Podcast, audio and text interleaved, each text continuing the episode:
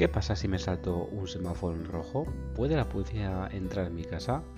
¿Por dónde tengo que circular con mi patinete? ¿Qué pasa si me han estafado? ¿Qué pasa si me han hecho un cargo con, la tarjeta de crédito de débito?